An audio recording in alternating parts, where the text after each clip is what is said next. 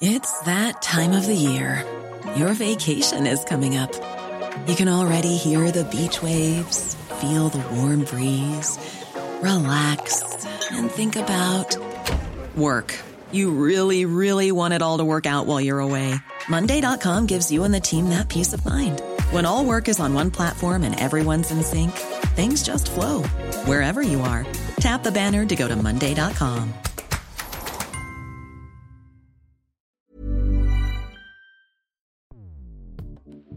Escuchas. Escuchas. Escuchas un podcast de Dixo. Escuchas Fuera de la Caja con Macario Esquetino.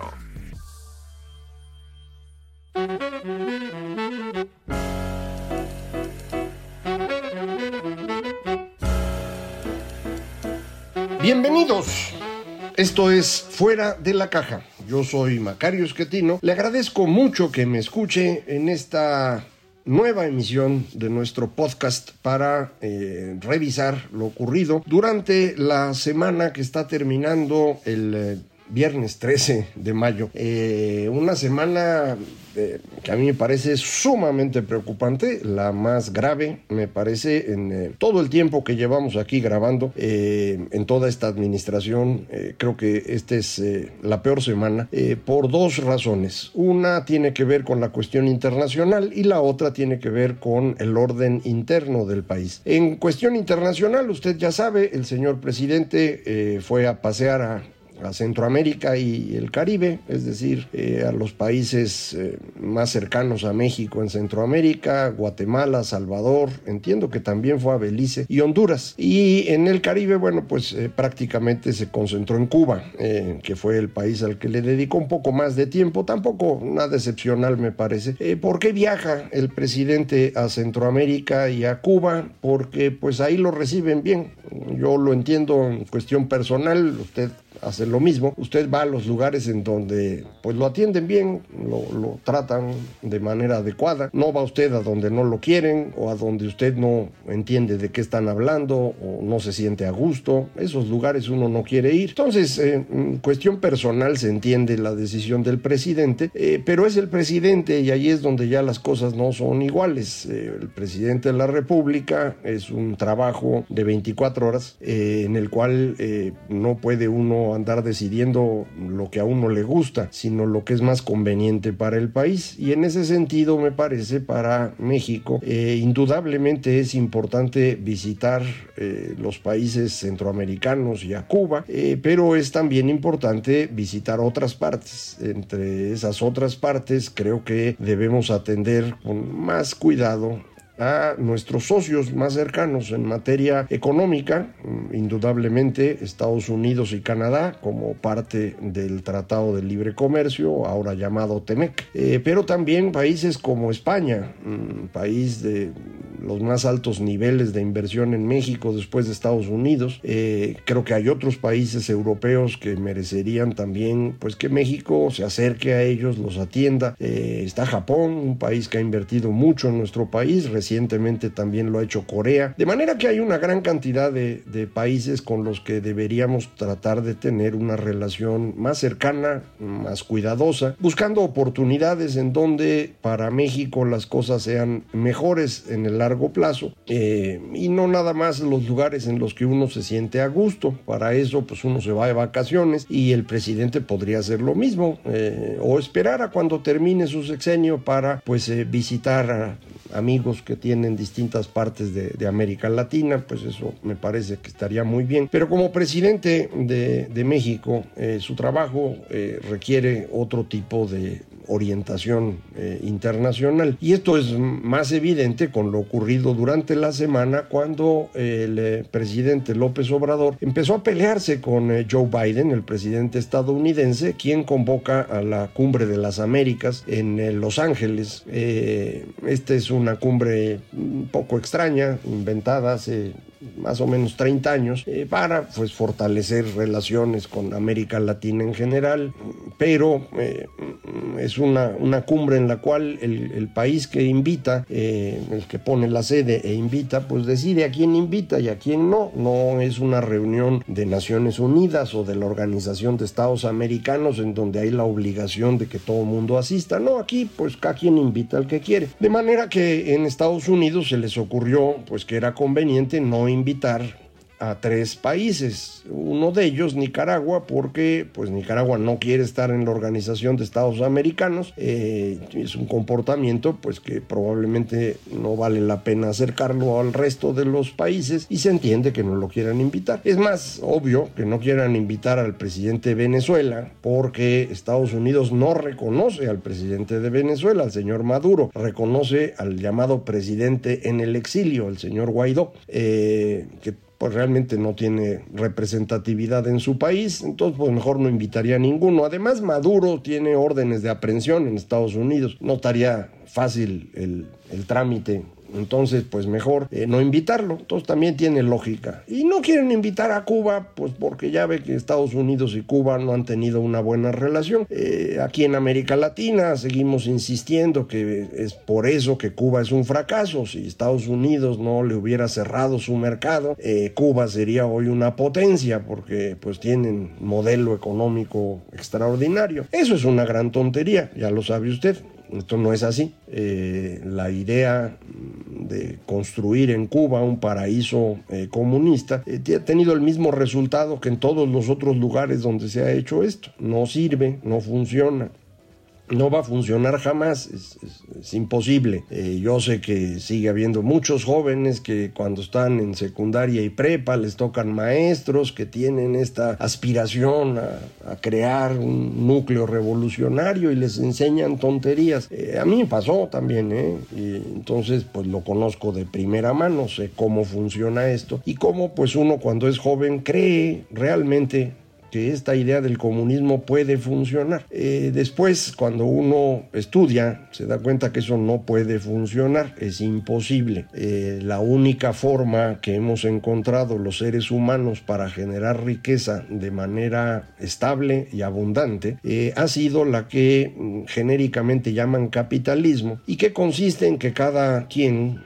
eh, produzca lo que le parece conveniente, lo lleve al mercado, lo trate de vender y si le va bien, pues al día siguiente producirá más y tres días después va a producir todavía más y va a seguir vendiendo y, pues va a tener éxito. Y si llega al mercado y lo que produce no se vende, pues mañana tendrá que traer otra cosa. Y si tres días después no logra vender, pues entonces habrá que ir a buscar una chamba con alguien que sí está vendiendo. Esta es una forma de producción que nos ha permitido eh, innovar desarrollar eh, las economías. Es la única eh, forma que nos ha permitido crecer sin necesidad de extendernos más. En toda la historia humana, las cosas que podemos ubicar como crecimiento económico están asociadas a una mayor extensión, ocupar más terreno, tener más gente trabajando, para que con eso se pueda producir un poquito más de excedente y ese pues tradicionalmente se lo quedaba quien gobernaba, eh, ya fuera el Estado o la religión los dos polos fundamentales de la organización humana desde que nos volvimos eh, sedentarios, hará cosa de 15 mil años, hasta hace 500 que se nos ocurrió esta nueva idea. Es una idea que tiene sus bases en otros momentos del tiempo, pero nunca fue tan exitosa como cuando la desarrollan en Países Bajos, la exportan al Reino Unido, que todavía no se llamaba Reino Unido, en 1688, y de ahí pues se, mueve al resto del, del planeta, e insisto, es lo que nos ha permitido vivir como vivimos hoy, casi 8 mil millones de seres humanos, que en promedio tenemos hoy 15 veces más riqueza que lo que teníamos cada persona en promedio hace 200 años. Eh, mucha gente dice, sí, pero la desigualdad ha crecido pues sí, sí ha crecido. Eh, si a todo mundo le va bien, pero a unos les va muy bien y a otros un poquito bien, pues sí se va abriendo la diferencia. Pero esa no es la desigualdad relevante. Compare usted con cómo estábamos antes. Y todos los seres humanos en el planeta, prácticamente hablando, viven hoy mejor que hace 200 años. Todos. Nada más que unos viven muchísimo mejor. Y entonces, pues los demás se enojan. Bueno, pues ese es otro tema que se puede discutir y ver cómo resolver. Pero no, eh, insisto, no va usted a encontrar otra forma de generar riqueza que no sea la que le acabo de comentar. Los experimentos para lograrlo nos han llevado a mm, tragedias humanas muy serias, eh, entre las que indudablemente eh, la Unión Soviética está en primer lugar, eh, compitiendo con, con China. digo primer lugar no porque sea mayor el número de muertos, sino como proporción de la población. En número total de muertos, sin duda, el gran salto adelante de de Mao fue el, peor, más de 30 millones de personas muertas por esa brillante idea. Eh, la Unión Soviética no, no fue tanto, habrán sido 12 o 15 millones de personas, pero proporcionalmente es mucho mayor. Eh, tuvo cuidado el señor Stalin de que los muertos no fueran todos de Rusia, sino la mayoría de Ucrania, eh, para que ubique usted por qué la relación Ucrania-Rusia no es tan simple como parece. Eh, en cualquier caso, esta idea del comunismo no, no funciona, no va a funcionar en ninguna parte del mundo, y Cuba no ha fracasado porque Estados Unidos no, no les deje vender. De hecho, ya pueden vender desde hace algunos años. Eh, usted puede ver a muchos estadounidenses fumando sus puros cubanos muy contentos. Eh, de hecho, Cuba le compra a Estados Unidos alimentos y medicinas porque no los tiene. Eh, pero bueno, pues no se llevan bien y entonces no lo quieren invitar. Y entonces el presidente de México dijo, no, no, si a Cuba no la invitan yo no voy. Eh, esto es una postura, mm, otra vez, que personalmente le puede dar alguna satisfacción al presidente, pero no puede ser la postura de México. Eh, otra vez, el que invita en este tipo de reunión, la, Cumbre de las Américas, es el país sede. Y si ellos no quieren invitar, pues no quieren invitar. Podríamos simplemente decir que no vamos a ir, eh, sin necesidad de hacer este show que lo único que hace es generar una mala relación con los estadounidenses, innecesaria. Creo que hay muchas cosas por las que uno se puede pelear con ellos, pero pues hay que elegir cuáles batallas son relevantes para México y no cuáles batallas le gustan al señor que está en la presidencia. Eso no está bien. Su trabajo es de presidente, no es que estemos todos aquí para que él se sienta a gusto, como él parece entender. Bueno, este problema internacional me parece que toma una dimensión distinta cuando lo ve uno en términos de lo que también ocurrió esta semana. Esta semana aparece un video en donde mm, grupos... Eh, de civiles eh, que parecen armados, sin duda, están persiguiendo a un grupo de militares. Eh, obviamente se burlan de ellos y demás, eh, pero los militares no los enfrentan, sino que salen corriendo. Y el presidente celebró esa eh, forma de actuar de, los soldados mexicanos en su mañanera del jueves. Y dijo que pues sí, esto es lo que ha cambiado, nosotros no vamos a, enfrentarnos con los criminales porque pues son seres humanos y pues hay que darles abrazos. Eh, esto, esto no está bien, eh, pero está peor que el viernes en la mañanera el secretario de la Defensa Nacional fuese a decir que sí, el presidente tiene razón, los militares no van a enfrentar a los grupos criminales en México. Es un problema mayúsculo. Eh, esto de hecho, en mi opinión, viola el artículo tercero de la Ley de Seguridad Nacional, en donde se establece con toda claridad que eh, la seguridad nacional son las acciones encaminadas a garantizar eh, la estabilidad, integridad y permanencia del Estado mexicano.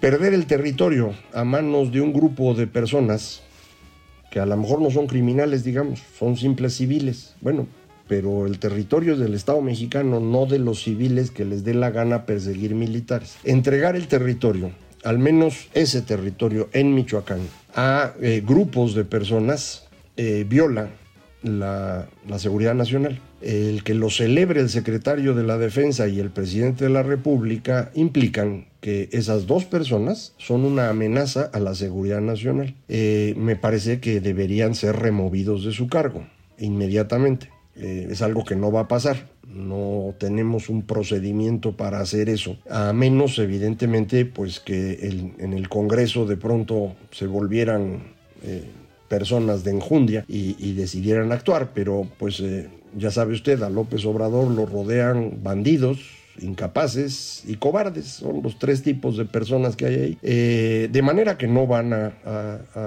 actuar como deberían. Es decir, llamar al presidente y decirle, oiga, señor, eh, su chamba no permite esto. Usted no puede entregar el territorio nacional.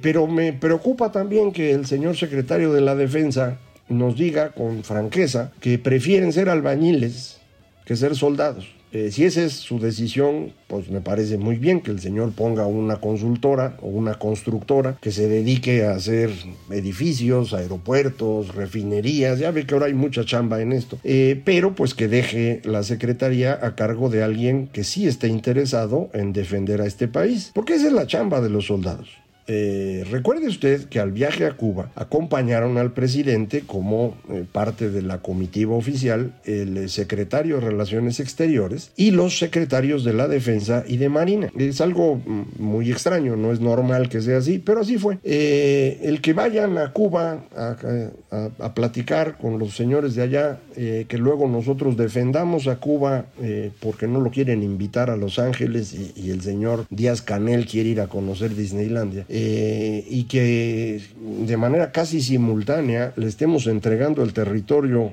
a los criminales, eh, eh, me parece una circunstancia verdaderamente seria.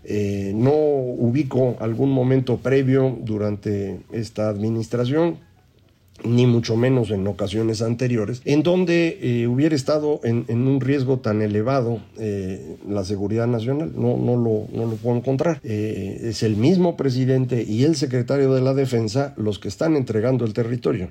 No le puedo decir nada más, no, no, hay nada que agregar a eso. Esto es realmente un problema mayúsculo. no sé qué va a pasar la próxima semana, si esto haya sido un error que van a corregir o si de pronto entremos ya en un proceso en el cual pues los cárteles empiecen a repartirse los estados. Ya estaban participando en elecciones. Acuérdese todo el Pacífico lo ganaron los jóvenes de Sinaloa muy amigos del presidente. Eh, no sé si esa sea la, la idea eh, a lo mejor será cosa de irlo aclarando, pero eh, en cualquier caso mm, me parece mi obligación eh, hacerle notar a usted el tamaño de problema en el que estamos metidos. No es una cosa menor, no es una ocurrencia mm, adicional como tantas otras de la, de la mañanera, no es una mentira más como las otras 90 que dice todos los días. Esto es un problema mayúsculo. Probablemente él no se da cuenta porque ya le he dicho, no es una persona inteligente no entiende mucho de estas cosas eh, y su única aspiración es el tener razón siempre, que la gente le aplauda y poderse quedar el mayor tiempo posible. Eh, fuera de eso parece no entender nada más. Eh, pero el problema es que su cargo tiene un impacto sobre todos los mexicanos y eso es lo que se tiene que cuidar. Si él no es capaz de hacerlo, necesitamos que sea reemplazado por alguien más. Mm, habrá alguno que, aprovechando, ya ve que aquí hubo mucha discusión sobre ir a votar por la revocación de mandato, que me diga, ya ves, hubiéramos votado en contra. Eh, no, esto no es un tema de, de popularidad y a ver cuánta gente llevo a votar. No, no, eso es entrar en su dinámica populista. No, aquí estamos hablando de violar la ley, violar la constitución a lo que él se comprometió el día que entró. No es de que si nos gusta o no nos gusta que sea presidente, es que está violando la constitución y por lo tanto se debe aplicar el castigo correspondiente, que implica en principio el retirarlo del cargo. Entonces, digo, para que no vayamos a entrar en esa discusión que pues a mucha gente le gustará porque ya ve que tenemos de todo en, este podcast. Eh, sin embargo, mm, creo que, debemos tomarnos más en serio lo que está ocurriendo ahorita. Sí es un problema mayor, eh, y me parece eh, pues que debemos empezar a, considerar la necesidad de que el señor tenga que ser removido del cargo, no por su gusto, no porque la gente votó de una u otra manera, sino simplemente porque ya no está pudiendo gobernar. nunca estuvo capacitado para el cargo, pero eh, la suma de errores lo están llevando a una circunstancia en la cual empieza a poner en riesgo la estabilidad, integridad y permanencia del Estado mexicano. Eh, y eso no puede permitirse. Entonces, aquí vamos a seguir platicando. Espero que tenga yo mejores noticias para la próxima semana y, y se nos pueda olvidar lo que ocurrió en esta, pero de momento eso es lo que hay y había que platicarlo con usted. Muchísimas gracias. Esto fue Fuera de la Caja.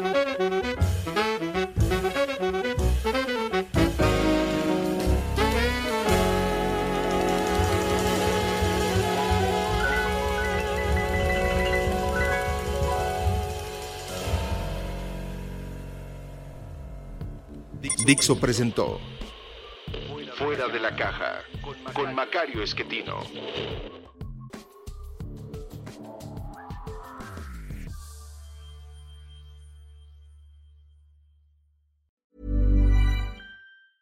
Hey, it's Paige DeSorbo from Giggly Squad. High quality fashion without the price tag. Say hello to Quince. I'm snagging high-end essentials like cozy cashmere sweaters, sleek leather jackets, fine jewelry, and so much more. With Quince being 50 to 80% less than similar brands. And they partner with factories that prioritize safe, ethical, and responsible manufacturing. I love that. Luxury quality within reach. Go to quince.com slash style to get free shipping and 365 day returns on your next order. Quince.com slash style.